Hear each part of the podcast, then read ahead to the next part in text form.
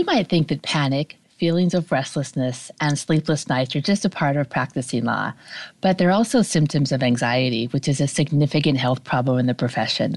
I'm Stephanie Francis Ward, and on today's Asked and Answered, we're talking about how lawyers can address their anxiety in a healthy way.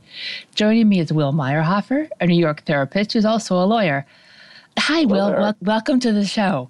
It's good to be here. Wonderful. Uh, can you tell me what are some signs? I think everyone probably has some anxiety at some time or another, but what are some signs that you should maybe think about getting some help with anxiety? Well, you know, anxiety is such a primitive thing, really. It's so fundamental. Uh, it really, I, I, think everybody recognizes it, really. Uh, although, you know, you do, it's funny, I, you do get these cases where people go running to the emergency room thinking they're having a heart attack. Sometimes it can be so severe and people can be so out of touch with it that sometimes you really don't, you know, realize what it is. But I mean, I think fundamentally, when you're feeling anxious, it's one of those things that you just kind of recognize. I mean, the symptoms are, are so I mean, they're really sort of animal, you know. I mean, anxiety really is uh, something that's rooted in our evolutionary past. You know, it's a it's a state of hypervigilance you go into when there's the prediction of something fearsome about to occur. You go into a preparedness. Like it really is like a mouse uh, will feel anxiety if there's a snake around. You know, and so you know the things you would expect really. Uh, uh, you know, your breathing, uh, rate will quicken and you'll break into a sweat. I mean, often I'll realize I'm anxious when, uh, you know, my underarms and my shirt are soaked or something like that, you know. But the sort of things you'd expect, you know, racing pulse and uh, often sleeplessness, that sort of thing. I mean, really acute anxiety can just be immensely unpleasant. I mean, you, you feel like your chest is clutching up and you can't breathe.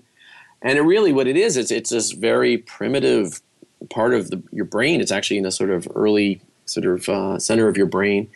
Uh, same thing that's inside of the mouse, same thing that's inside of a lizard, really saying there's danger here.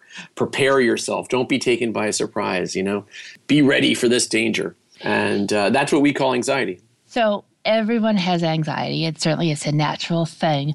What about though? I do think for some people it kind of takes over their lives. Or maybe if you're having like panic attacks multiple times a week, then maybe it's time to look for some ways to deal with it in a healthy way. Would you agree?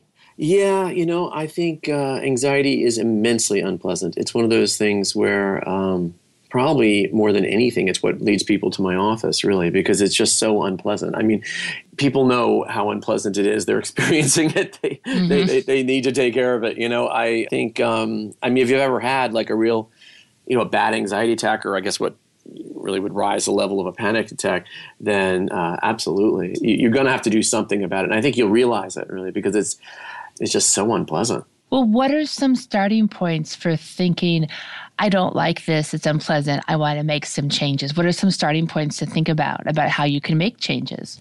Well, you know, there, there are really sort of uh, four approaches to dealing with anxiety. Um, you know, if you really sort of boil it down, one of which is the Meyerhofer patented fourth one. Uh, you know, the first one is this sort of wellness and exercise approach, you know, to try to, you know, relieve the anxiety by, um, you know, going for a run, that kind of thing. Hit the gym, do some yoga, you know, maybe just a meditation, all this sort of wellness stuff, you know. And it's hard to argue with that because how do you argue with wellness, right? I mean, uh, sure, absolutely, for heaven's sake, do it. I think everyone should have, you know, a physical discipline of some sort in their life, some sort of a exercise or meditation that they do that uh, you know myself I, I, lift weights and i go for runs and i find it very helpful it really gets me centered it, it reduces uh, anxiety it re- releases endorphins. In a weird way it's almost like medication but it's a sort of a natural medication for your body. Yes. And it also gets you out of your head you know it takes you to a different place. Like you go for a long run or you meditate or do yoga. Um, so th- you know that's one solution. I, I, think the danger there is um, first of all you can get a little lectury it can get a little bit like you know you should get to the gym more that kind of thing. Um, and there are real concerns for some lawyers. I mean they're working these crazy hours and you know they you know if you're doing back to back all nighters you know it, it's hard to get to the gym. It's hard to get to that yoga class. It's hard to you know and it also might seem like a, a drop in the ocean you know? I mean you have all this anxiety inducing stuff going on. Your whole life is making you nuts. And you know someone's like well why don't you do yoga for half an hour? And you're thinking well uh, you know this is may not really be all i need here.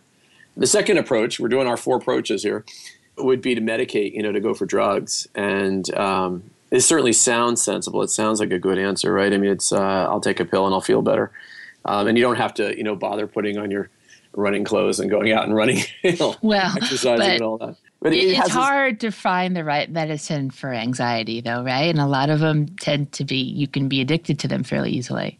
Yeah, it's a little bit like taking sleep medication. You have that weird feeling this isn't quite the right way to fall asleep. It, it, doesn't really feel like sleep. It feels like somebody bonking over the head with a brick.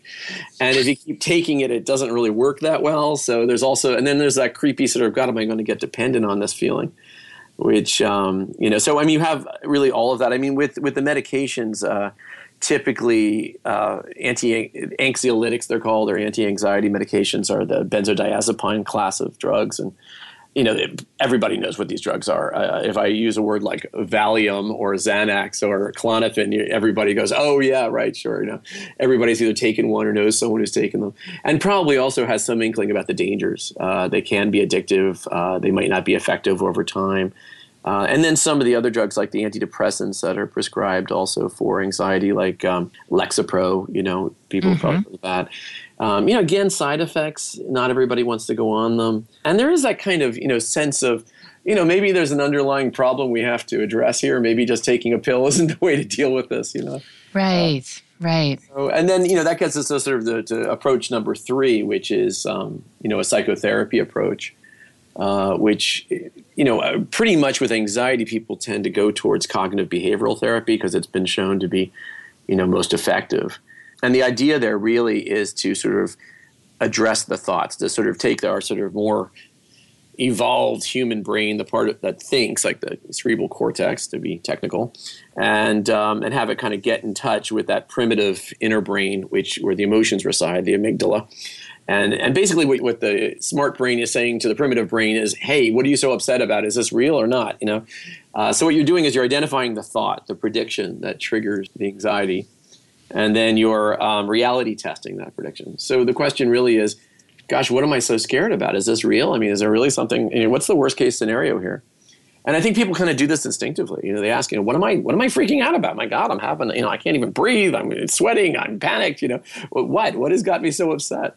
And uh, sometimes, you know, just kind of checking in and saying, you know, okay, you know, maybe I won't have this thing done by deadline. Is it the end of the world? You know, you know, you can calm yourself down and they call that you know basically the soothing counter thought you know you uh, basically come up with a thought like you know like, you know if you're having a panic attack in a plane because you think it's going to crash you can say well you know is this rational? How often do planes crash? Not very often.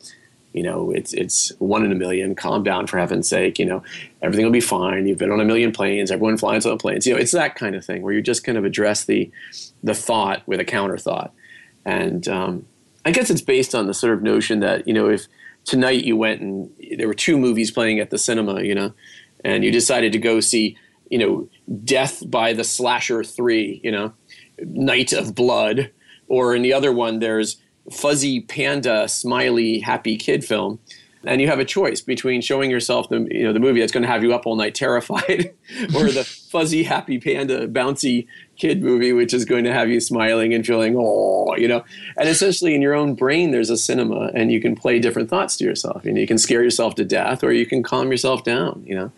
And so, you know, you do a lot of sort of training in cognitive behavioral where you say, hey, you know, what's making you so tense? What's getting you so upset? Well, you know, come on, isn't there another thought that you can run that would be a little more sensible, a little more rational, that maybe would calm you down and let you know let you get your work done? Uh, one thing you know about anxiety is that it uh, affects your cognition uh, in the sense that if I mean we all know this sort of intuitively that if you're anxious you're going to do badly on the exam right? If you go in there you know all freaked out I always tell people rather than getting all nervous because you've got a big test coming up take a deep breath calm down and kind of make it no big deal you know? Try to sort of make it normative okay got an exam, do some studying. We know how to do this, no problem. Yeah, I think it's it's one thing to say that. How mm. do you help people to actually do that? See, this is why we get to uh, approach number four, the patented Meyerhofer, what to do with. Uh, I have been waiting for approach number four. Yes. I know. You know Hit what? It. You say there's an approach number four that's the patented one, and everybody wants to get to it. So uh, here's, you know, here's the problem with, uh, you know, I, I'm sort of, you know, presenting these approaches and then you know knocking them over. Uh, you know, uh, the problem with this one is that you know what if there's a real problem here? You know, I mean, and this is why you know approach number three here, the psychotherapy with a cognitive behavioral approach, doesn't always work. you know, uh, the point is that you're sort of convincing yourself that there's really nothing to be afraid of and calming down and saying, okay, okay, calm down, come on, reality test, right? But, you know, some things are scary and some things um, are to be afraid of, you know? And, um, and then you need to take sort of a stronger approach. And I think, you know, in short, what the fourth Meyerhofer patented approach is realizing that this primitive anxiety impulse really relates to the fight or flight in, impulse. So it, what I'm saying is instead of flight, you go to fight, you know? And essentially, what you do is you fight back. You take the fear and you turn it into anger, and you say, you know what, I'm not going to live like this. And I can't tell you how many lawyers have said to me finally, you know, well, I'm not going to live like this. Nothing is worth this. Nothing is worth living with constant pounding terrifying anxiety. I mean, I just no way, you know. And uh, and I agree with them, and I say, okay, great. So we're going to fight back. What are we going to do? And uh, they say, well, you know, I'm going to get the hell out of here. You know, I'm going to get out of this firm that's making me nuts, or get out of this job. And it may be that it's just the wrong job. It may be it's the wrong firm. It may be it's the wrong partner you're working for, and you have to put your foot down and say, darn it, I can't do this. Uh, and maybe you want to get out of law. You know, I have had a lot of people who just say, nope, you know, I'm getting out entirely this was a mistake. I'm going to do something where um, I don't have to live with this anxiety. I'm thinking as you say that, if you have a job that really causes you anxiety, that probably is a sign you need to go do something else if you have that choice. And I guess that's that's just that's it. The yeah. rub. A lot of lawyers feel like, hey, I'm two hundred thousand dollars in debt. I'm lucky I got this job. I don't really have the choice. And I guess at some point they come to the conclusion, you know what, I have to have the choice because they can't do it. You know, it's uh, anxiety is your body telling you that you're really scared of something, and uh, sometimes it makes sense to listen to it. You know, I mean, it's there for a reason, right? I mean, it, it evolved to keep us away from things that are dangerous for us. Do you think that there's a lot of anxiety in the profession because it drives people who are prone to anxiety, or it's the nature of the profession that causes the anxiety? Well, they sort of go hand in hand. I think I, uh, people go into law because they're a certain kind of person. I, usually label it a pleaser. You know, uh, they're the kids who got good grades. They're they're they're good kids. They're easy to raise. If you have a little lawyer, you're probably a happy parent. You know, parents have it in their mind that what they want is an obedient kid who does well in school. Right? I mean, that, that's sort of almost a no-brainer, right? It's just a truism. You know, is that a good kid? Yes, it's a good kid. He does well in school. He listens to me. He obeys. So what we've done really is posited that a good kid, you know, in quotes here, is a, a compliant child who wants to please us, who wants to make us happy, and probably will do that in the most obvious way by simply succeeding in the classroom, because that's what kids do. You get a grade and you go running to mom and dad and say, "Hey, look, I got an A," you know. And you know, how do you get into law? Well, you have good grades. You know, you're you're you know, for starters, right? Uh, most lawyers are people who did well in school, and they figure, uh, you know, hey, I can turn that into um, fame and fortune. I can turn it into prestige, and I can turn it into money uh, by going to law school and and competing, competing, competing to be the best, and uh, you know, maybe succeed as a lawyer. So you know, you have this type of person going in and then they get into an environment where uh, you know, and some of this is just the times we live in. Uh, there are there are just too many lawyers for one thing, um, and that has sort of created a distortion. You know, I, the schools were making a lot of money teaching lawyers, um, and that created a sort of bubble of lawyers. Uh, you know, I was at NYU as a law student, and I think NYU law was the single most profitable part of the university. It was bringing in immense amounts of money. And uh, that's because it doesn't cost very much to teach law. You don't need a classroom. You don't need, it's not like medical school. You need cadavers or dentistry school where you need, you know, laboratories and, and chairs and all this. I mean, law is just taught in a big lecture for the most part. Uh, with somebody standing there giving, you know, a lecture to about 100 kids, and that's law, you know. And for that lecture, you're paying maybe $200 an hour. So anyway, this this created what we all sort of, I don't know, what you can call it the uh, legal industrial complex or whatever, but it created too many lawyers at the end of the day.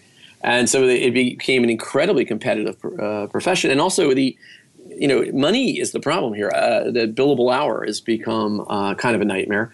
And even beyond the billable hour, there's this profit for partner uh, business where uh, the firms pride themselves. I mean, the prestige of the firm, let's face it, is usually established by this list of you know the profits per partner starting with you know the top most profitable firm but how do you create profits per partner well you don't hire that many lawyers and you work the ones you have twice as hard so that it you know you have higher profits for each human body in the firm and uh, that's led to i mean one of the problems here is nobody gets any sleep you know Uh, another pr- uh, problem is everyone is incredibly competitive. Uh, they all want to make partner. Uh, in what other business can you go into? What other field or profession where you start your first job with the knowledge that, um, first of all, you're lucky you even get the job. Maybe half the kids in your house aren't going to get a job. But then you arrive at a place where after five years, I think it's something like 80% of your class will have failed and dropped out or gone somewhere else. Or, you know, I mean, that, that that's pretty damning, right? So. You know, I'm thinking about what you're saying, and I'm curious, going back to you saying that a lot of people who go to law school are pleasers looking for approval. I also think about the alpha types in law. Um, and there's probably less of those, but they're definitely out there. You know, they're trying cases, they're the lead rainmakers. Have you noticed for the alpha types that seem to have a lot of success at the firm they find that fits for them? Do they have anxieties too? Do you think like the pleasers, or have they just kind of they have the confidence they've kind of busted past that, and maybe they're not as worried? You know, I think you know there are those people, those sort of odd ducks, who flourish in law. You know, I've worked mm-hmm. with partners at some of the big firms, and you know, I, I, hate to say it, but if you're really, really that troubled by anxiety, it probably means you're in the wrong environment. You know, mm-hmm. the, the, lawyers. I mean, there are. Um, you know, law's kind of for odd ducks, and these these areas of law are also for odd ducks, like particularly odd ducks. Like it takes a very special kind of person, I think, to be a prosecutor. Now, it's very prestigious to be a prosecutor, and some people fight for the job simply because it's there and because hey, it looks great on your resume. But in real life, you know, not everybody's a prosecutor. I don't think everybody can be a plaintiff side lawyer. I don't think everybody can be, you know, a legal defense attorney. Um, some people can't even try cases. Yeah, I mean, a courtroom lawyer. Now there isn't. Talk about anxiety. Yeah, really, right? If you're the kind of person who isn't cool, you know, and can't perform in public or something, I mean, it's kind of like, you know, don't get on stage and be a rock star if you, you know, if that isn't where you feel comfortable. I think, you know, you look at someone like Michael Jackson, right? He, he looks perfectly at ease on stage, or he did, you know, probably because he was cut out for that. I think you or I would get up there, we'd, you know, I don't know about you, but I, I probably wouldn't, you know, flourish the way Michael Jackson did. So, you know, some of this is just, for heaven's sake, don't go into a job where you know you probably aren't really at your best or don't feel comfortable you know for the younger lawyers or even people in law school what are some things to think about in terms of maybe crafting a career for yourself within what you were offered with something that doesn't cause you a lot of anxiety. You know, before break, we talked about how panicked some people get about going to trial. Yeah, the absolute starting place is just to make sure you really want to do this. You know, I, I just literally talked to a lawyer oh, an hour ago, you know, in my office right here. And uh, he was saying, you know, gosh, I went into law because I was studying history, but I thought law was more practical. It seemed like it would make me money, and it seemed like my uncle did it, and he was really rich. And so the family was kind of thinking, yeah, go to law school. But in retrospect, I mean, now he's in big law in New York and um, wants to get out. He's been there two years and he's having panic attacks. Um, he was sort of self medicating with alcohol um, these are kind of stories I hear all the time, you know. I think the answer, you know, to him was clear, which is I should have thought about this more. You know, going into it, I should have asked myself, you know, why am I becoming a lawyer again? I mean, he said that it felt, and again, this is something I hear all the time, that it would just kind of take care of itself. You know, that he had this idea that you know, you go to law school and they say they're. I mean, I literally was told this by the dean of my law school. You know, we'll teach you to think like a lawyer, which sounds a little bit like um, they'll remove my brain and put a lawyer's brain back into my head, screw my skull back on, and I'll be a lawyer, you know, and you think, oh, great, this is terrific. You know, some magic will happen. I still remember being sworn in to the bar in New York State and the judge saying, stand up, candidates, and then giving us this, uh, I guess we had to take a pledge or something like that. And then he said, sit down, attorneys. And I thought, I'm an attorney now. The magic fairy dust has happened, you know. Um, the problem is it, it doesn't really work that way. You know, you have to really – uh, look at who you are because that's the, where your success uh, at law is going to come from if in fact this is really for you you know? I mean do are you really into this you know? And and this is the problem. I mean how do you find out? And and you know some lawyers are like well should i paralegal or should i you know and i think of the old days when you know abraham lincoln was learning to be a lawyer and in those days you rode around the circuit with an attorney i guess some older guy and you know uh, he let you prepare some documents and he let you do some simple things in court and at some point, I guess, in time, they decided you were a lawyer, and that was it. You passed the bar. You know, you, you were allowed to go up in front of the judge and, and do what he'd been doing in front of you and showing you how to do. You know, nowadays we just go off to school, and and and there's a loss there. There's a loss of a kind of an experiential testing time uh, to figure out, you know, am I really cut out for this? Uh, so I, I, guess you know, you know, right off the top of my head, I, a lot of law students or people considering law school, I'd say you probably shouldn't go because I think there are probably too many lawyers in this uh, country and too many law schools. Um, just you know, unless you're absolutely dedicated, just you know, this is absolutely your what you must do in life. You know, I must be a lawyer. You know, think long and hard about it because you know, according to the figures, you know, half the lawyers getting out of school aren't finding jobs you know and then if you really do love law i mean let's talk about why you know why is this going to make you happy i mean do you love arguing do you love writing i mean uh, one of my clients was saying the other day you know lawyers are oddballs uh, at least the litigator she works with you know she's like you know we spend most of the, the day locked in our office um, writing really complicated hard stuff you know writing these very um, kind of complex arguments with a lot of details. She loves it. She's kind of introverted and she's got the head for it. And she's, I think she's going to be a partner. She's really a, you know, terrifically successful and really a natural lawyer. But an awful lot of people, you know, that that's a pretty. that might sound a little kooky, and it might not sound like that much fun to you. And of course, some people have a very crazy idea of what being a lawyer is going to be like. They really do think it's going to be Perry Mason. I mean, they really have this idea that, you know, I mean, it seems naive, you know, to a lawyer, but I mean, you know, as, as a kid going to law school, you might think, yeah, you're going to be in court every day you know, saving the world. And um, I guess just a reality check in, you know, about the job. I, even if you just went and job shadowed a lawyer, you know, asked somebody if you could follow them to work or talk to them about what they do, uh, it might be a great way of making sure this is really for you. Let's go back a bit. You mentioned, and I think this ties in with what you just said, that uh, the young man whose uncle was a lawyer made a lot of money, so he decided to do it too.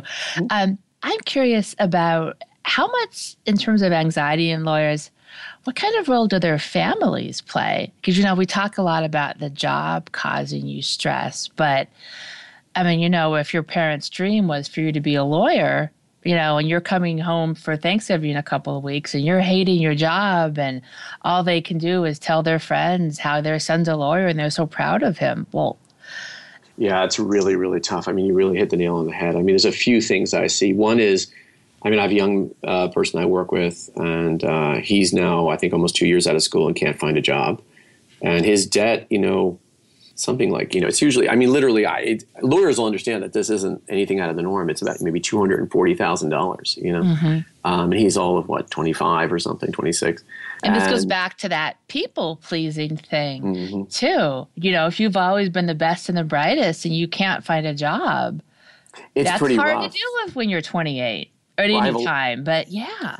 I have a lot. I think in his case, and I hear this all the time. Uh, family paid for it. You know, the idea was, you know, we'll help you out. Don't worry about it. You can pay us back, or we'll split it. You know, we're just so proud of you for going to law school, and you know, with a law degree, you'll always be set. You'll always find work. You'll always be okay. You know, all this kind of thing. You know, all you have to do is be a good kid. They're helping you out. You're going to go to law school. You know, and you're going to get it, get a job, and show the world. You know, and he he can't even get a foot in the door, and it's causing him immense anxiety, you know, and uh, it's so really. what can you do there? Could you just have a real honest chat with your whoever in the family is saying they say, you know, I love you, I appreciate your support. The truth is, this isn't working out for me. We need to let it go.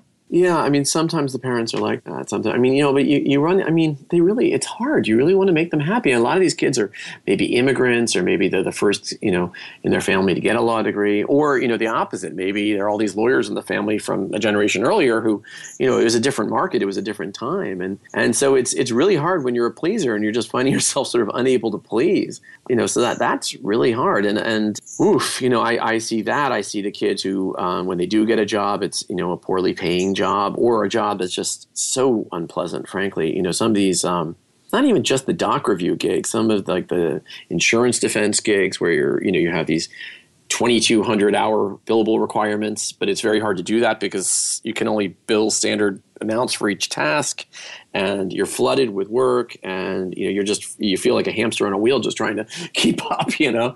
Uh, so you know that those kids are very anxious. I've got a bunch of people in that situation. And then you know the people who go i could give you example after example of you know people with you know a whole lot of this bearing down on them, trying to figure out what they're going to do. But I would imagine you probably find repeatedly for people who have this real tough anxiety and they start being honest with themselves and honest with others about it, do they yeah. oftentimes feel you know, it's a hard conversation, but they probably feel a lot better once they finally had it. Yeah, I actually have a group now with a bunch of lawyers in there, and they it's such a relief to just talk to other lawyers and have you know, this. I mean, I always urge lawyers to to take that risk of opening up. I mean, you know, in a law firm, it's very competitive. When I was in big law, we were busy trying to make partner and hoping all the other ones would fall by the wayside. You know, mm-hmm. but in reality, these are your allies. Really, these are your peers, and there's nothing better. And even I, you know, found myself a few times going into somebody's office, closing the door, and just talking. You know, just saying, "Wow, this is hard. Huh? I don't know how I'm doing here. I'm really anxious." And boy, what a relief to to just you know find someone else and and share about it. It's it's funny. you know I get a lot of fan mail. I'm trying to sort of I don't okay. want that to sound like puffery, you know what I mean? Because my fan mail is different from most people's fan mail. I mean, you know, fan mail is nice. You know, you're getting a letter saying, "Hey, Mr. Meyerhoff, I read your book and you know, blah blah blah, it was great." But it's different when I get fan mail because my fan letters are more like, "I was so miserable, I was crying in my office." You know, I didn't know what to do. I got your book. Thank you. You understand, you know? And I think, well, you know, this is the kind of fan mail. I, I talked to my, my partner about this, you know, uh, my husband, and he, uh, you know, he laughs. It's like, yeah, it's one of your fan letters, you know? It's a sobering fan letter, you know? It's, it's basically saying, hey, thanks for being there and admitting that you had a tough time. I, I wrote one piece called I Suck at Law, you know, which is a pretty silly title for an article, but it was me basically saying, look, I was near the top of my class at NYU. I went to a top firm, but at some level, this wasn't right for me. And it was causing me a lot of, of stress and, and upset and anxiety. And, and that article has had, I don't know, 20,000 reads or something, probably 100,000 reads. I don't know. I haven't checked lately, but, but uh, people clicked with that. Somebody just admitting that they're human and that they're unhappy. That, that's a, it helps a lot. Mm. So, you know, maybe if just me being here and saying, hey, you know, I went through this, guys, I know what it's like. You know, I've had people in my office say, boy, it's just good to hear you say you went through it too. And let's talk a bit. Let's say you do have that conversation with yourself and mm. you kind of get your anxiety in check and you have a flare up.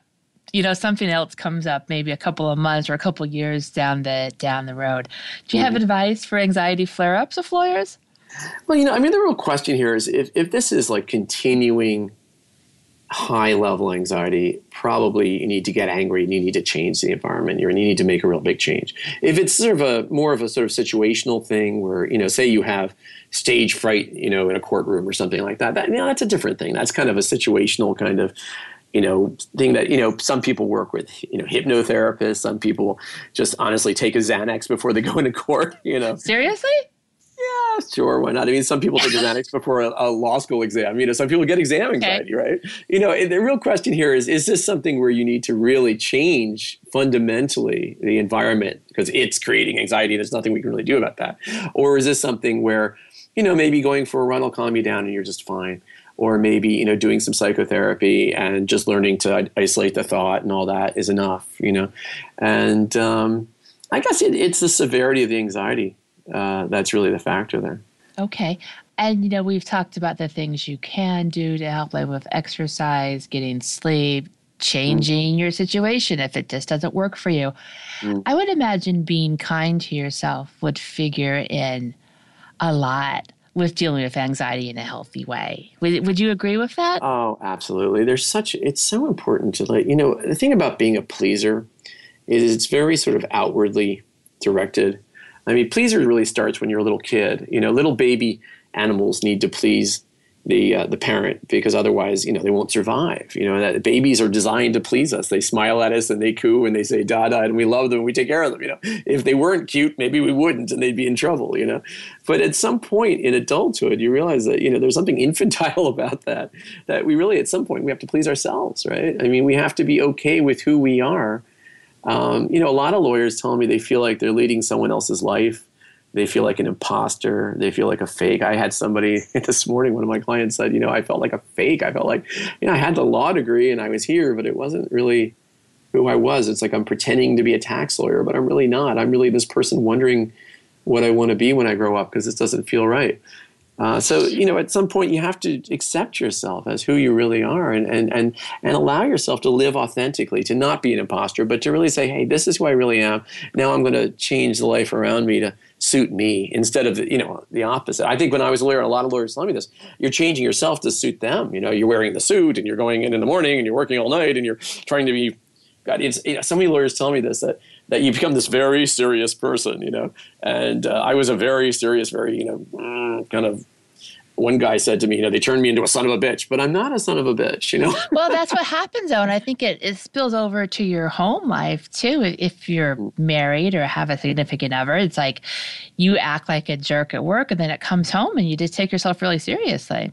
Yeah, you really. I, I had this one attorney. Boy, she was something. She scared me. I think she she was one of the big firms, and she came in in a gray suit, you know, and was very, very serious. And now we just laugh about it. You know, I said to her at one point, I said, you know, when you first walked in here, I was scared of you. And she's like, yeah, I think I was a little scared of myself.